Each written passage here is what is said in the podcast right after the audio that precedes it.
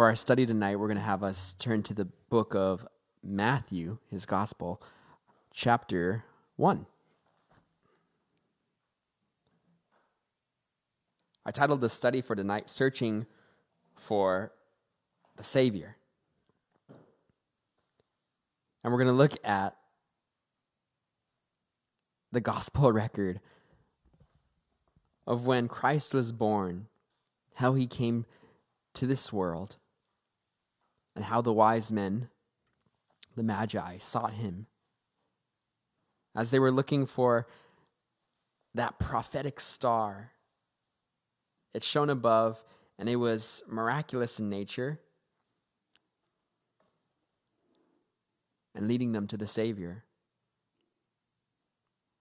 So in Matthew's Gospel, chapter 1, beginning with verse 18, we're going to jump right into it tonight. It says in Matthew chapter 1, verse 18 Now the birth of Jesus Christ was as follows. After his mother Mary was betrothed to Joseph, before they came together, she was found with child of the Holy Spirit. At this point, we remember just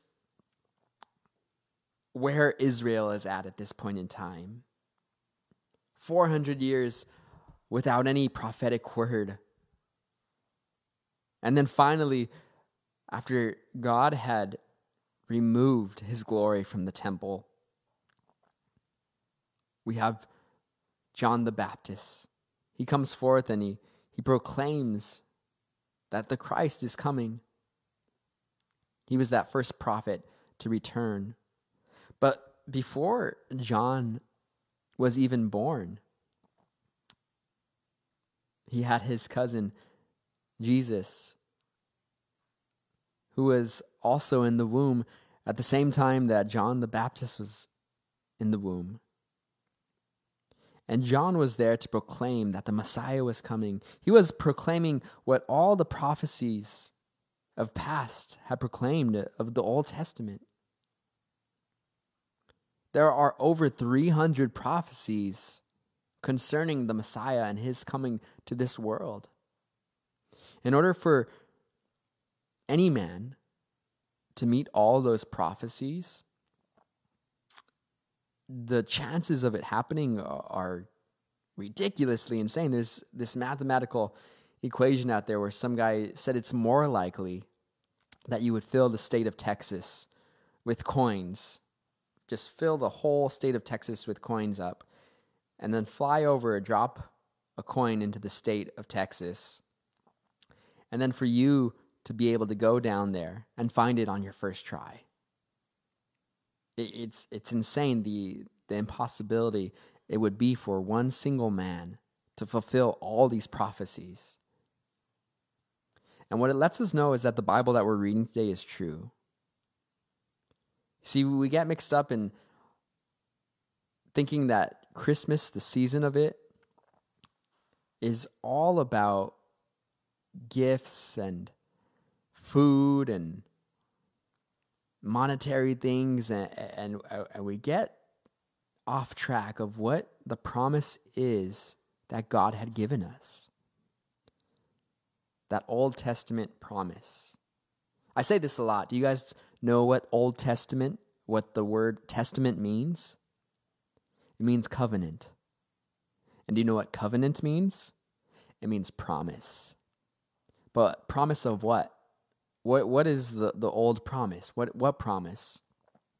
It's the promise that a savior was going to come to redeem the world, to reunite God and mankind. And now we take a look at this promise being met. The first book of the New Testament. This is assurance that God is true to his word, that Jesus is the Christ. And that word Christ, it means Savior, it means the Messiah, the one anointed to save us from sin.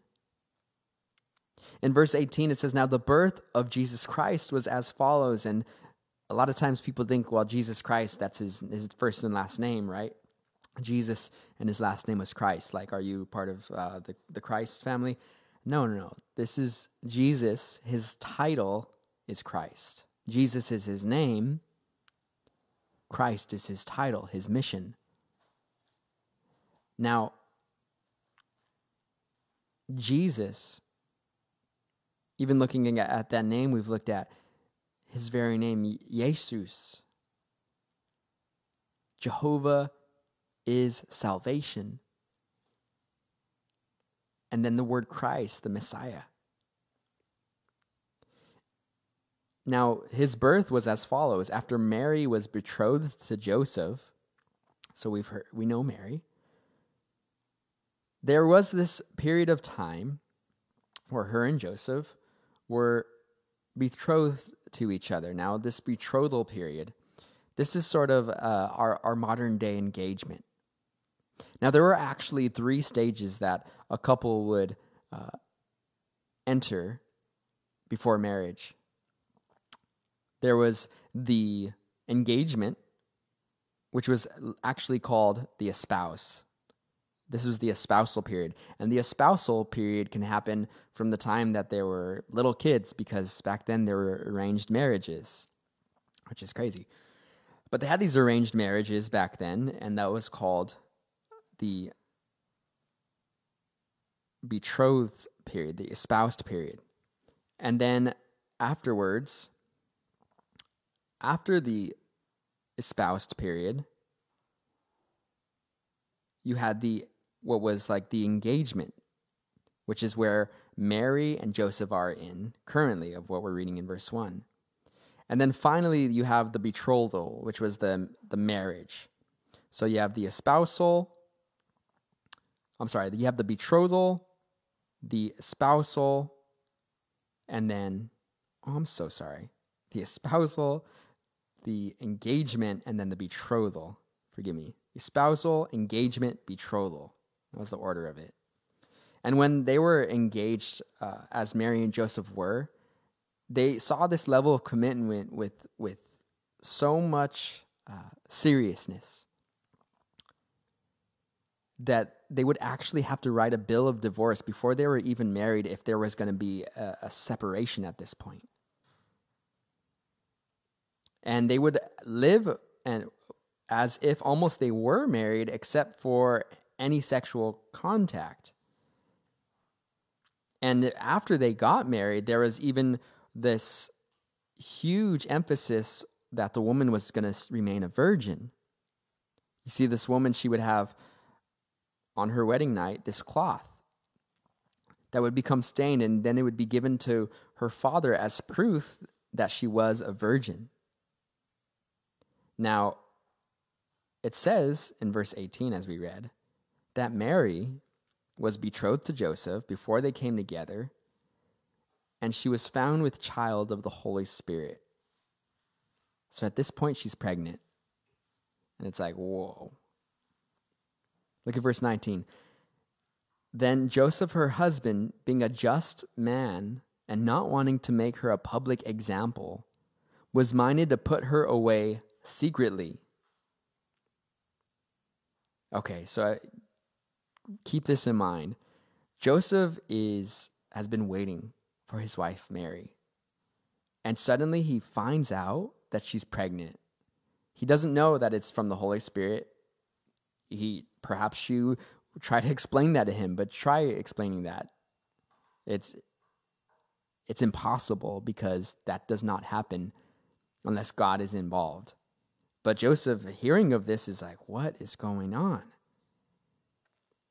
And it, he was literally, at this point, going to secretly move away from her, to separate from her. She's, he's thinking, well, she cheated, we're done. And I'm sure there's times in, in, a, in a believer's life when, when we don't see what God is doing outside, when we don't see what God is doing outside of our situation. Sometimes we're so focused on the problem that we don't realize that God is working behind the scenes. And I'm sure perhaps Joseph was heartbroken.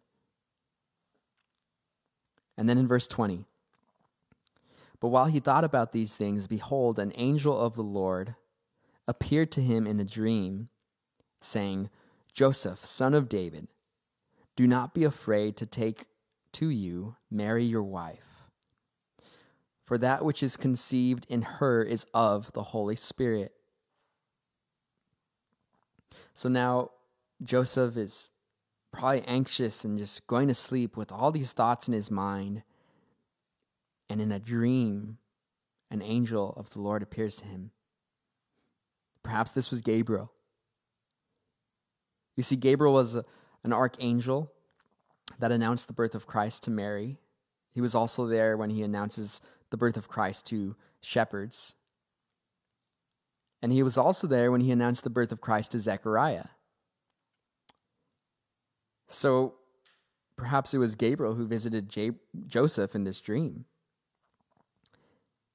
Now, Joseph and Mary, notice that he calls them Joseph, son of David, do not be afraid. Now, it was prophesied that Jesus was going to be a descendant of David, from the line of David. And when you look at the genealogy, which was very important to the Jewish people, both Joseph and Mary were both descendant of David.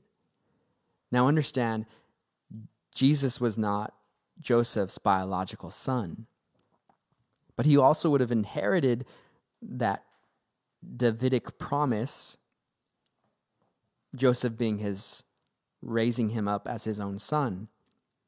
But Mary still descended from the line of David, so either way, Jesus came from the line of David, as was prophesied. Now, if you look at Matthew and you look at Luke, there's two genealogies that are given. Now, Luke's genealogy follows Mary's, and Matthew's follows Joseph.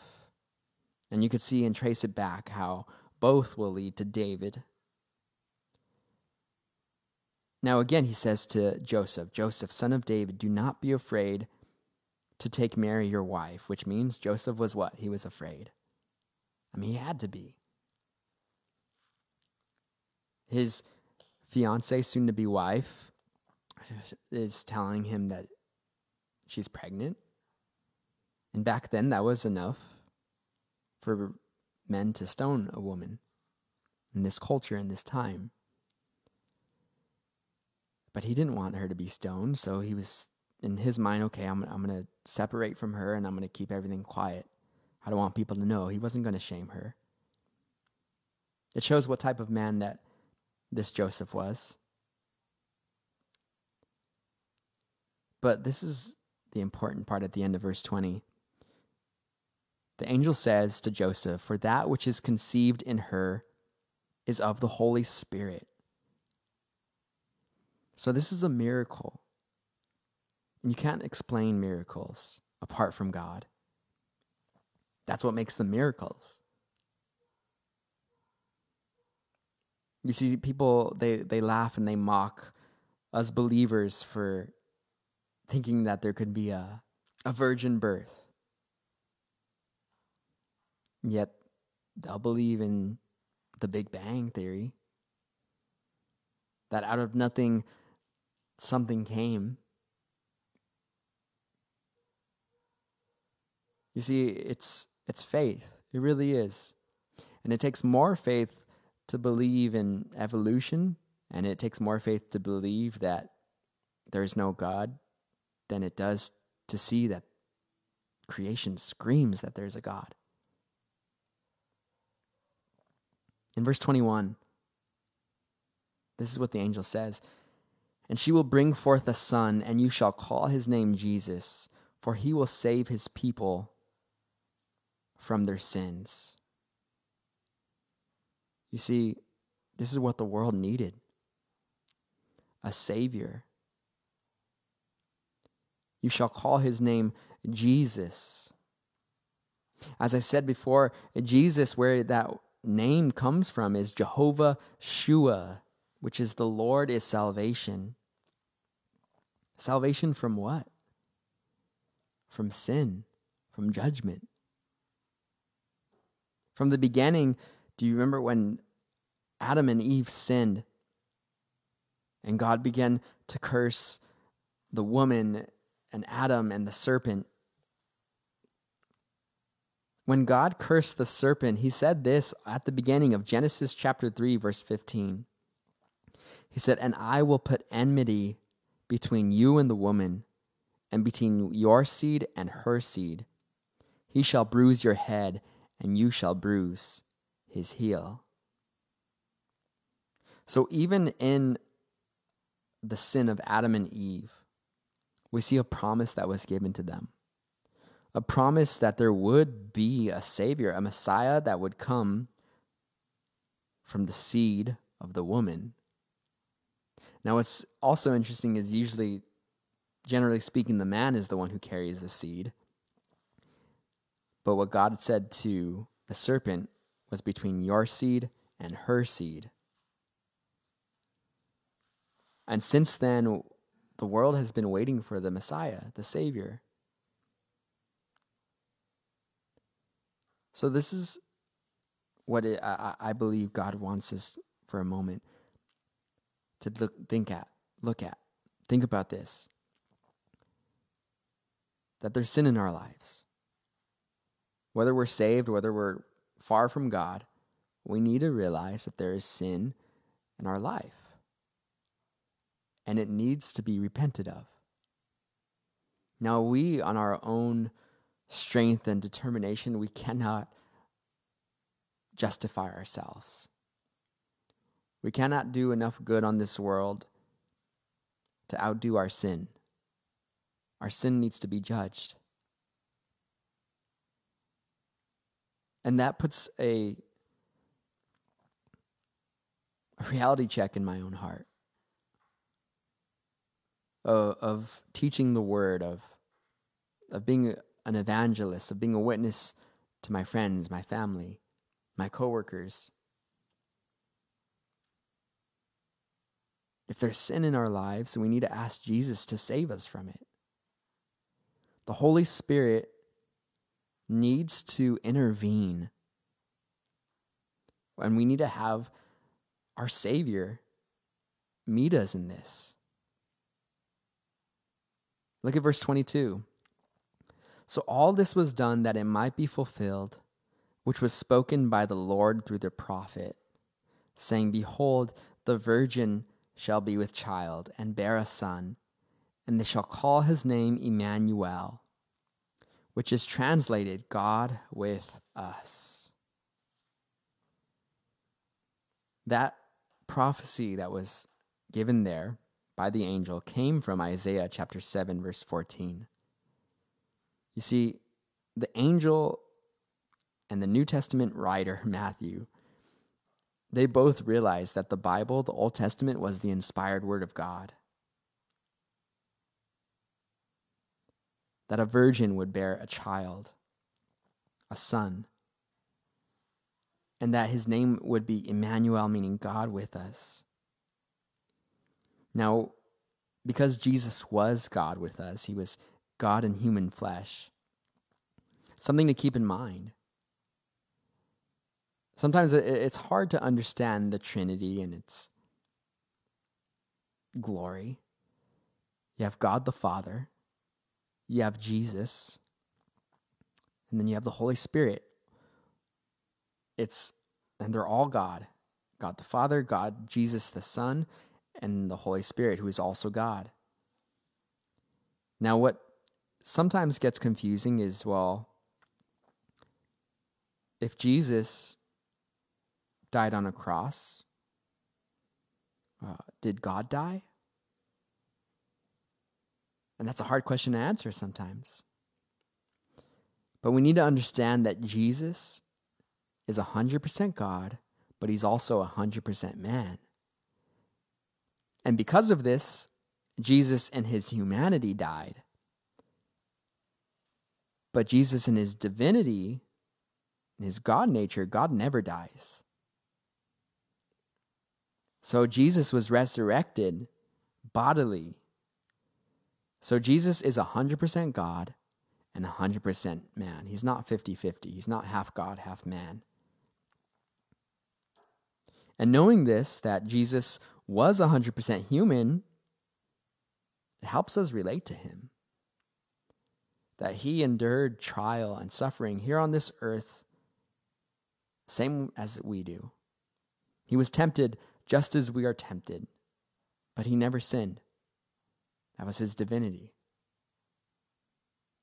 And we strive to be like him.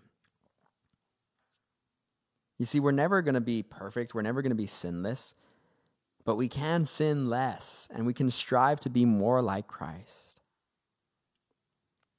That God can take off all those layers of, of flesh and of selfishness and continue to perfect us. And sometimes God uses trials to do that. We don't like it. God is a, a heart surgeon. And sometimes when we're on the, the surgery table, we want to get off because we begin to feel pain. But we need to let God have his perfect work in us, knowing that all things work together for good for those who love God. In verse 24, then Joseph, being aroused from sleep, did as the angel of the Lord commanded him, and took him his wife, and did not know her till she had brought forth her firstborn son. And he called his name Jesus. So at this point, Joseph wakes up and realizes, whoa, like, okay, what's that, God? You want me to marry Mary? And that what is conceived in her is of the Holy Spirit? And he actually waited until Jesus was born before they had any more children. Now,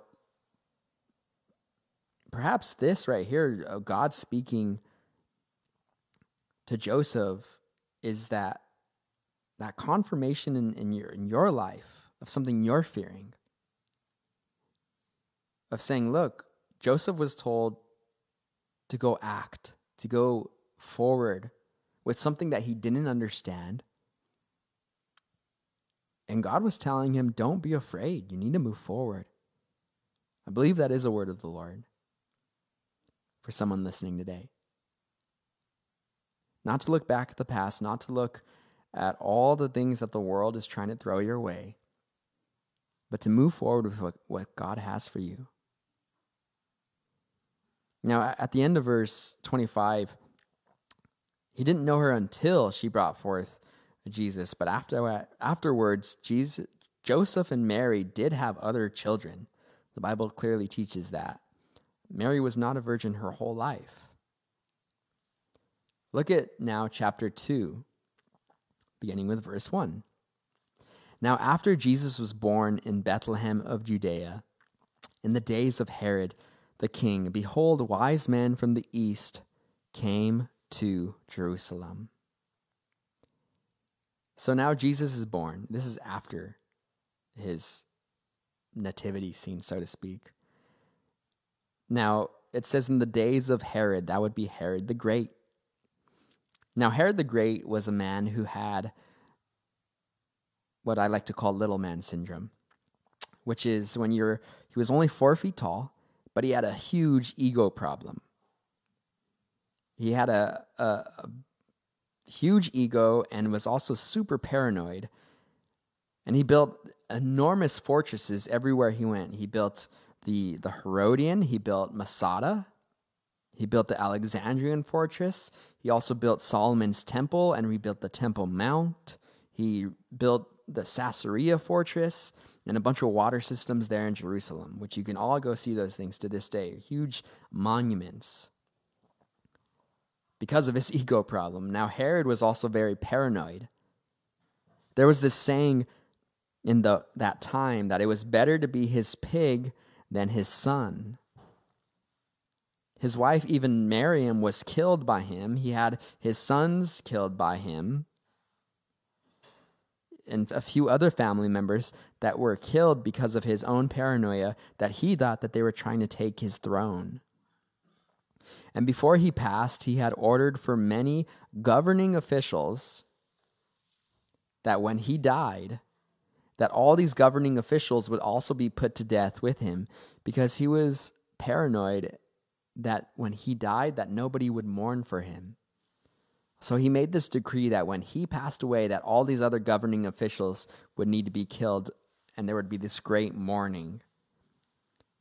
And thankfully, when he did die that the rest of the Jewish leaders had enough sense to say, look, okay, he's dead.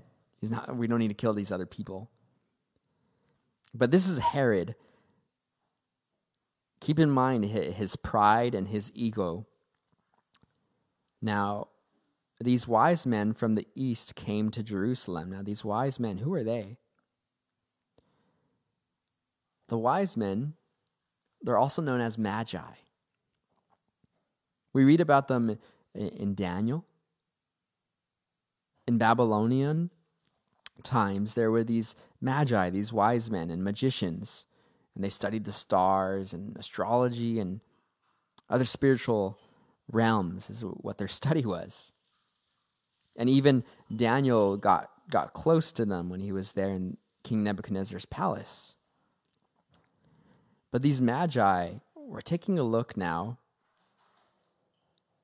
at Bible prophecy and at, at prophecy concerning the Messiah about a star.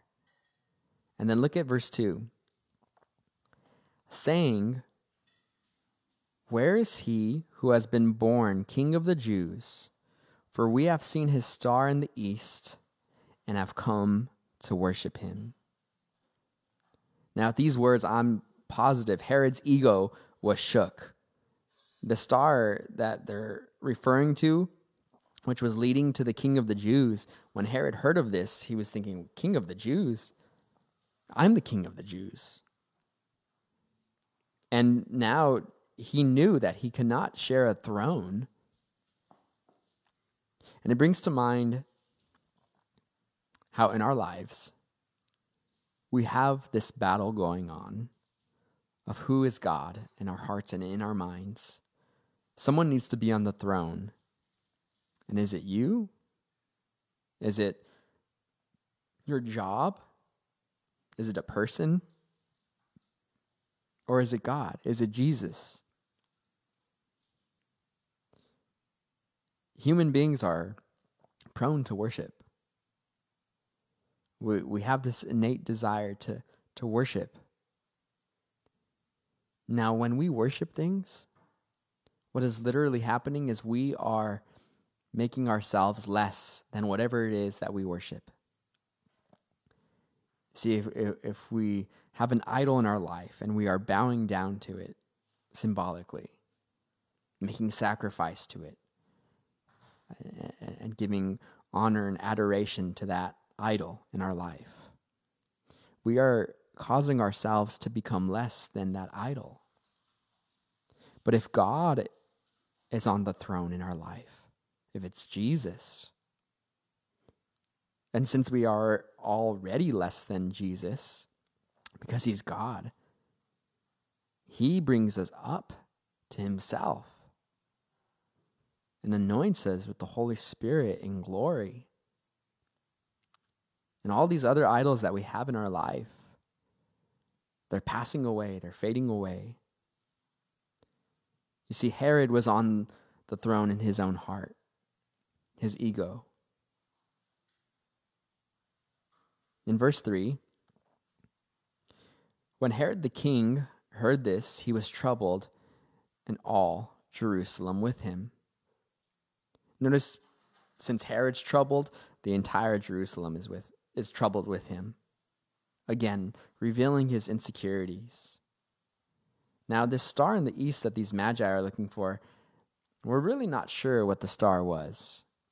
It could have been a miraculous star. It, it could have been God's sovereign alignment of planets and stars to create this amazing star that they saw from the east. What is interesting, though, is that as they came from the east to Jerusalem, it seems as though the star was moving. Look at verse 4.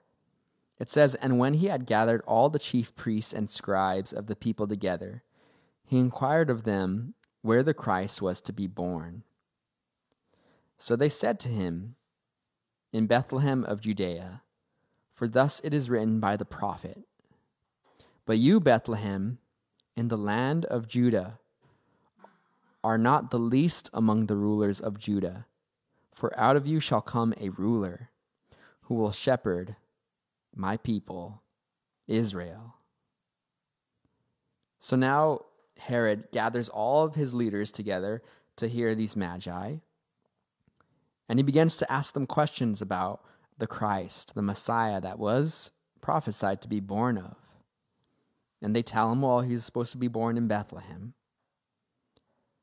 And then they even recite this passage from Micah, the prophet. But what they didn't finish saying in Micah chapter 5, it ends with, Who will shepherd my people Israel, whose going forth is from everlasting. And that's found in, found in Micah chapter 5, verse 2, revealing that the Christ, that his kingdom would be forever. And then in verse 7 Then Herod, when he had secretly called the wise men, determined from them what time the star appeared. And he sent them to Bethlehem and said, Go and search carefully for the young child. And when you have found him, bring back word to me that I may come and worship him also. You see, Herod would have attempted to kill Jesus. He had no intention of worshiping the child who was prophesied of. And sometimes maybe you're listening tonight. You do not have that desire to worship God. Maybe you, you don't have a desire to, to worship Jesus in your life. Maybe there's times throughout your day where you, you don't want to hear from Him. You don't want to seek His will. You want to say, okay, Jesus, uh, wait here now while I go and sin over there. And this is wrong. This is wrong in the life of a believer. This is wrong for anyone's life. In verse 9, when they heard the king, they departed. And behold, the star which they had seen in the east went before them, till it came and stood over where the young child was. When they saw the star, they rejoiced with exceedingly great joy. So now the miraculousness of this is it, the, the, the way the star would moved as they came from the east, now it stood over where the young child was. So at this point, when the Magi they came and they realized, okay, this guy Herod, hmm, we're not sure about him. He's asking us to tell him so that we he could come worship. But they began to have discernment that perhaps Herod the Great was not as great as he seemed. And something that we should pray for is that discernment. And then this star led them to where the young child was. And at this point, they found the Savior. You know, sometimes God is giving us those signs in our life, those warnings, those messages that are showing us the path. And for many of us, God really needs to get our attention to so that we can submit to him, so that we could find the Savior, Jesus. Because when we realize whatever it is that we're doing that is keeping us away from God, keeping us away from finding the Savior, once we realize that it's not going to be found, whatever it is we're searching for, whether it's whether it's love or, or money or finances or, or all that hole that's in our heart, when we realize our joy is not found in the things of this world, we're left to find that it's found in something that is not of this world, and that is Christ Jesus. See, every man and woman has this desire in our heart that needs to be filled. And when we have desire for things, something needs to fulfill it. Like we, we, there needs to be something that exists to fulfill that desire.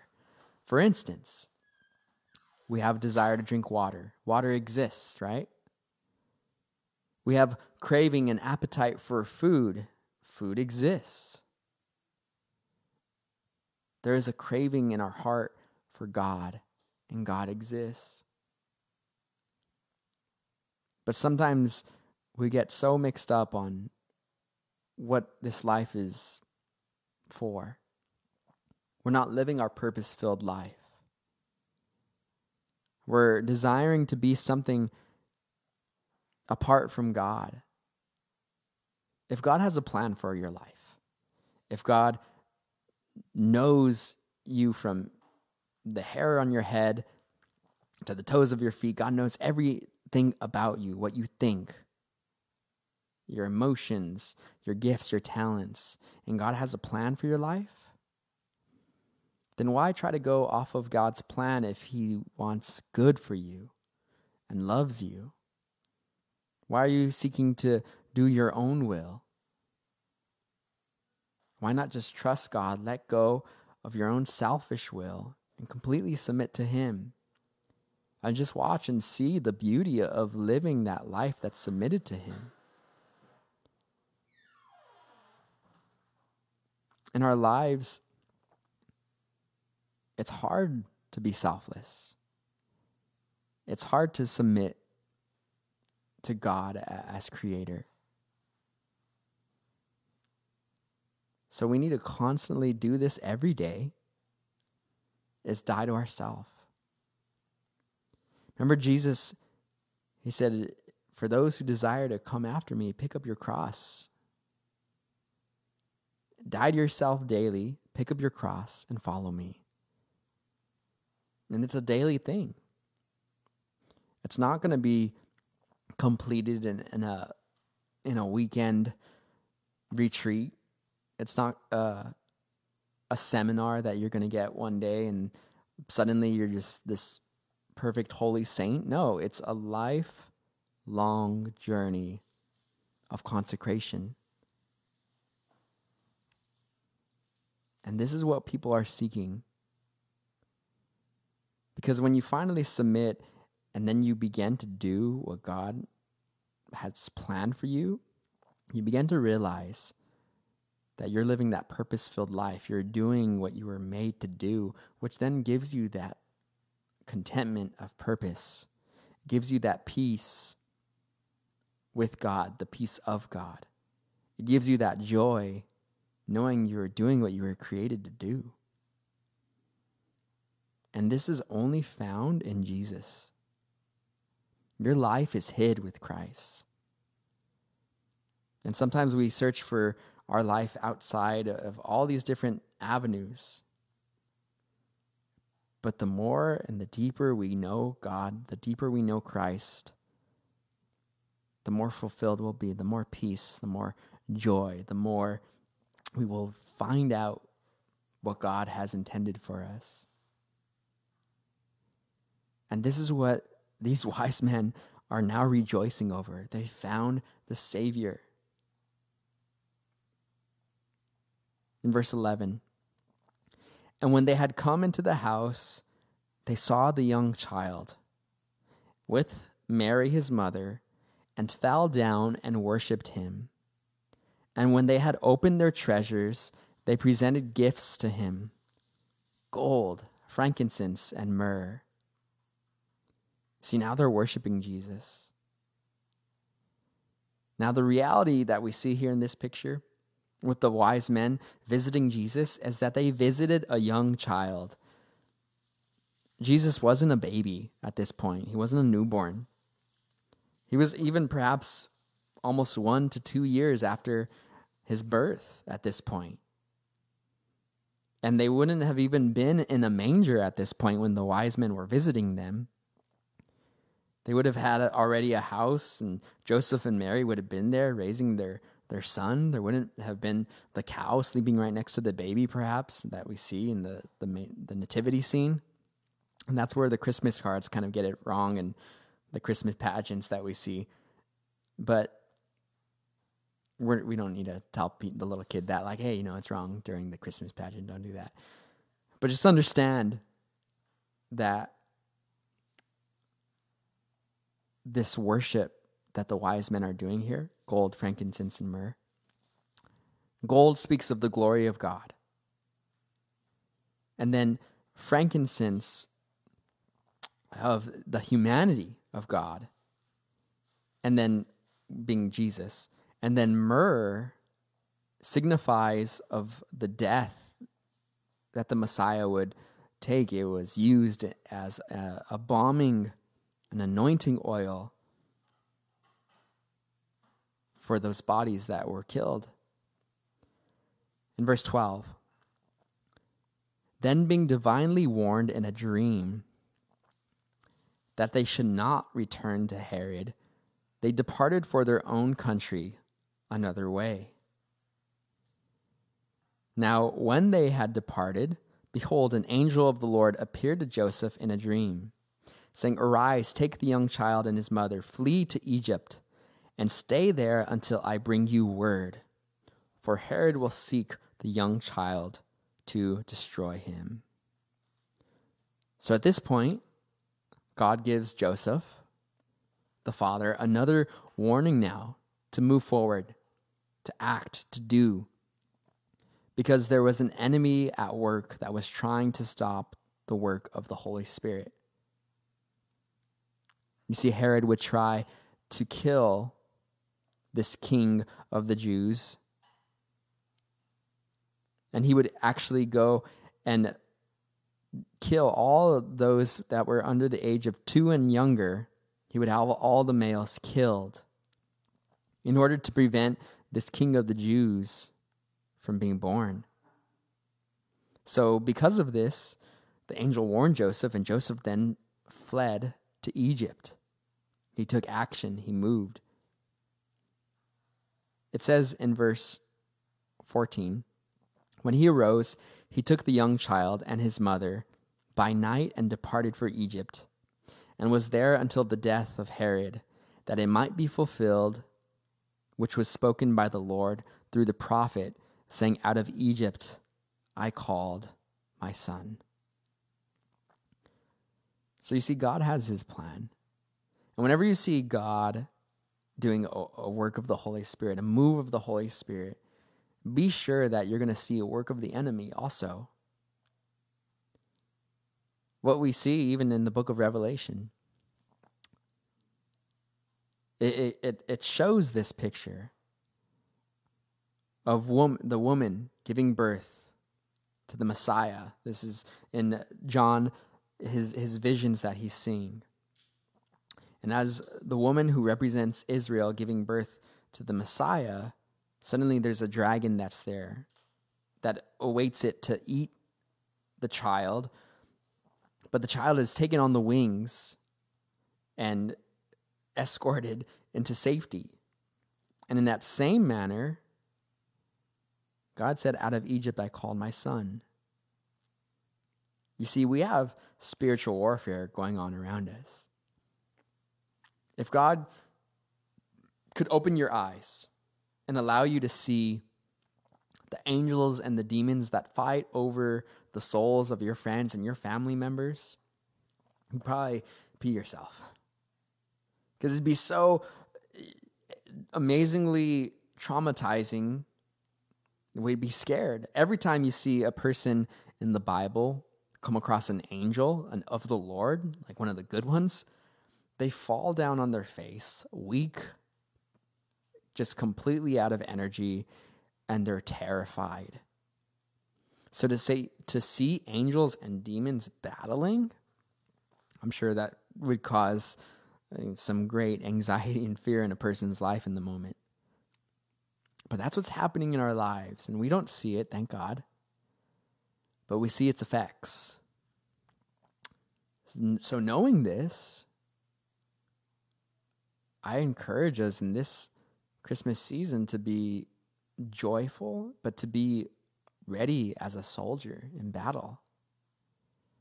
To know that we are seeing a work and a move of the Holy Spirit this season, but to also know that the enemy is desiring to pull us down, desiring to get our minds off track, desiring to pull us away from the call that He's placed in our life. But there needs to be action in our life. One of the examples that we see constantly in Joseph, Mary's husband's life, was God telling him to move and then Joseph being obedient. And there needs to be obedience in a believer's life. And all this, Mary and Joseph, this account, is the answer to what the entire nation of Israel had been waiting for. They were waiting for a Savior. And finally, the Savior was here. And this is the real Christmas story, the real Christmas account. And it's something important to, to remember as we go through this next few weeks. Because we can be so thankful that God has given us life. Yes, we are in a crazy era of our human history. But God has always had his crazy eras throughout history. This is the first time we have experienced a, a worldwide plague. Yes. But God has had other turbulences go throughout history.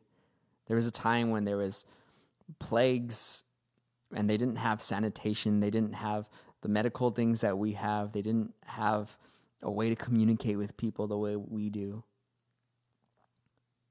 And God always has his remnant.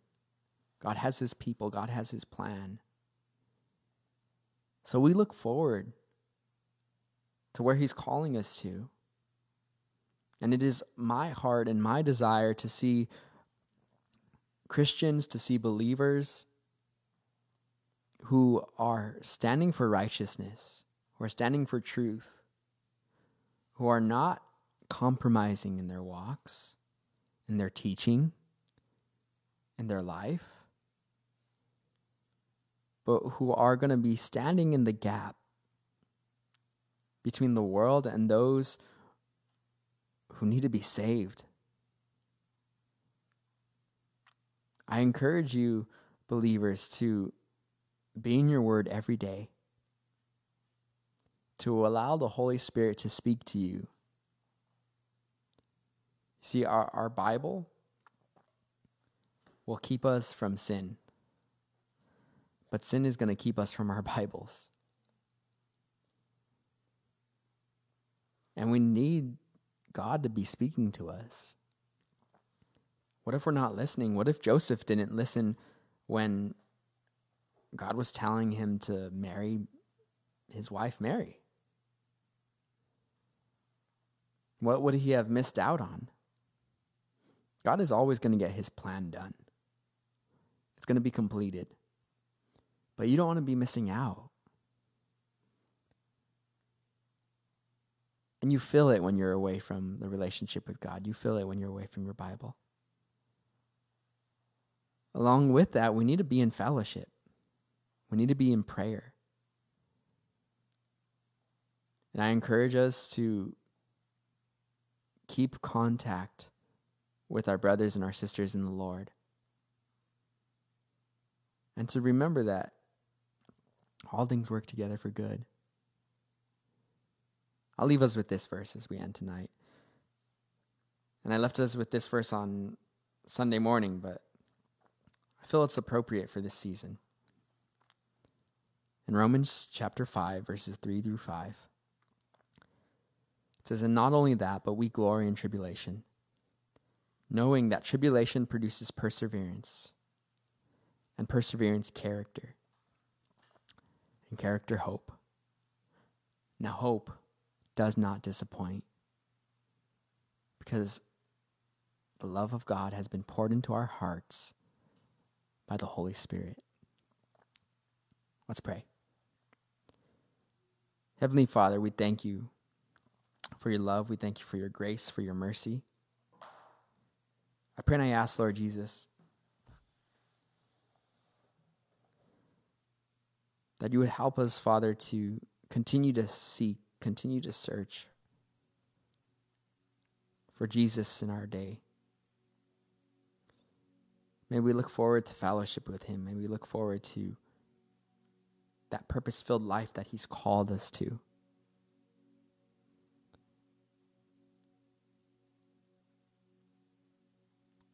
If you're listening tonight and there are some idols in your life, there are things that you need to surrender to the Lord.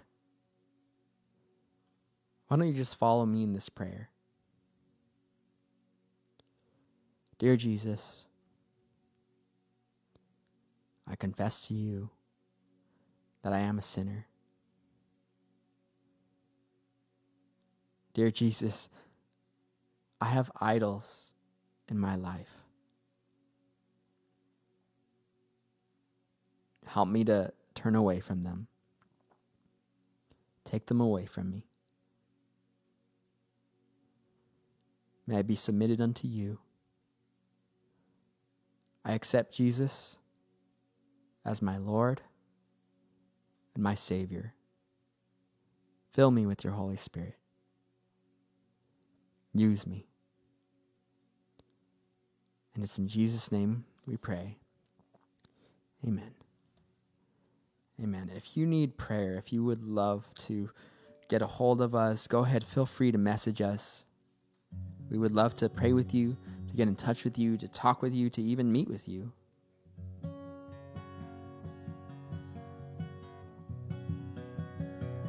Just be ready this uh, Sunday morning as we get together again. Just to thank God for what He's done with us this season. In Jesus' name. Oh, come, all ye faithful, joyful and triumphant. Oh, come, oh, come ye to Bethlehem. Come and behold him, born the King of angels. Oh, come, let us adore him. Oh, come, let us adore him. Oh, come, let us adore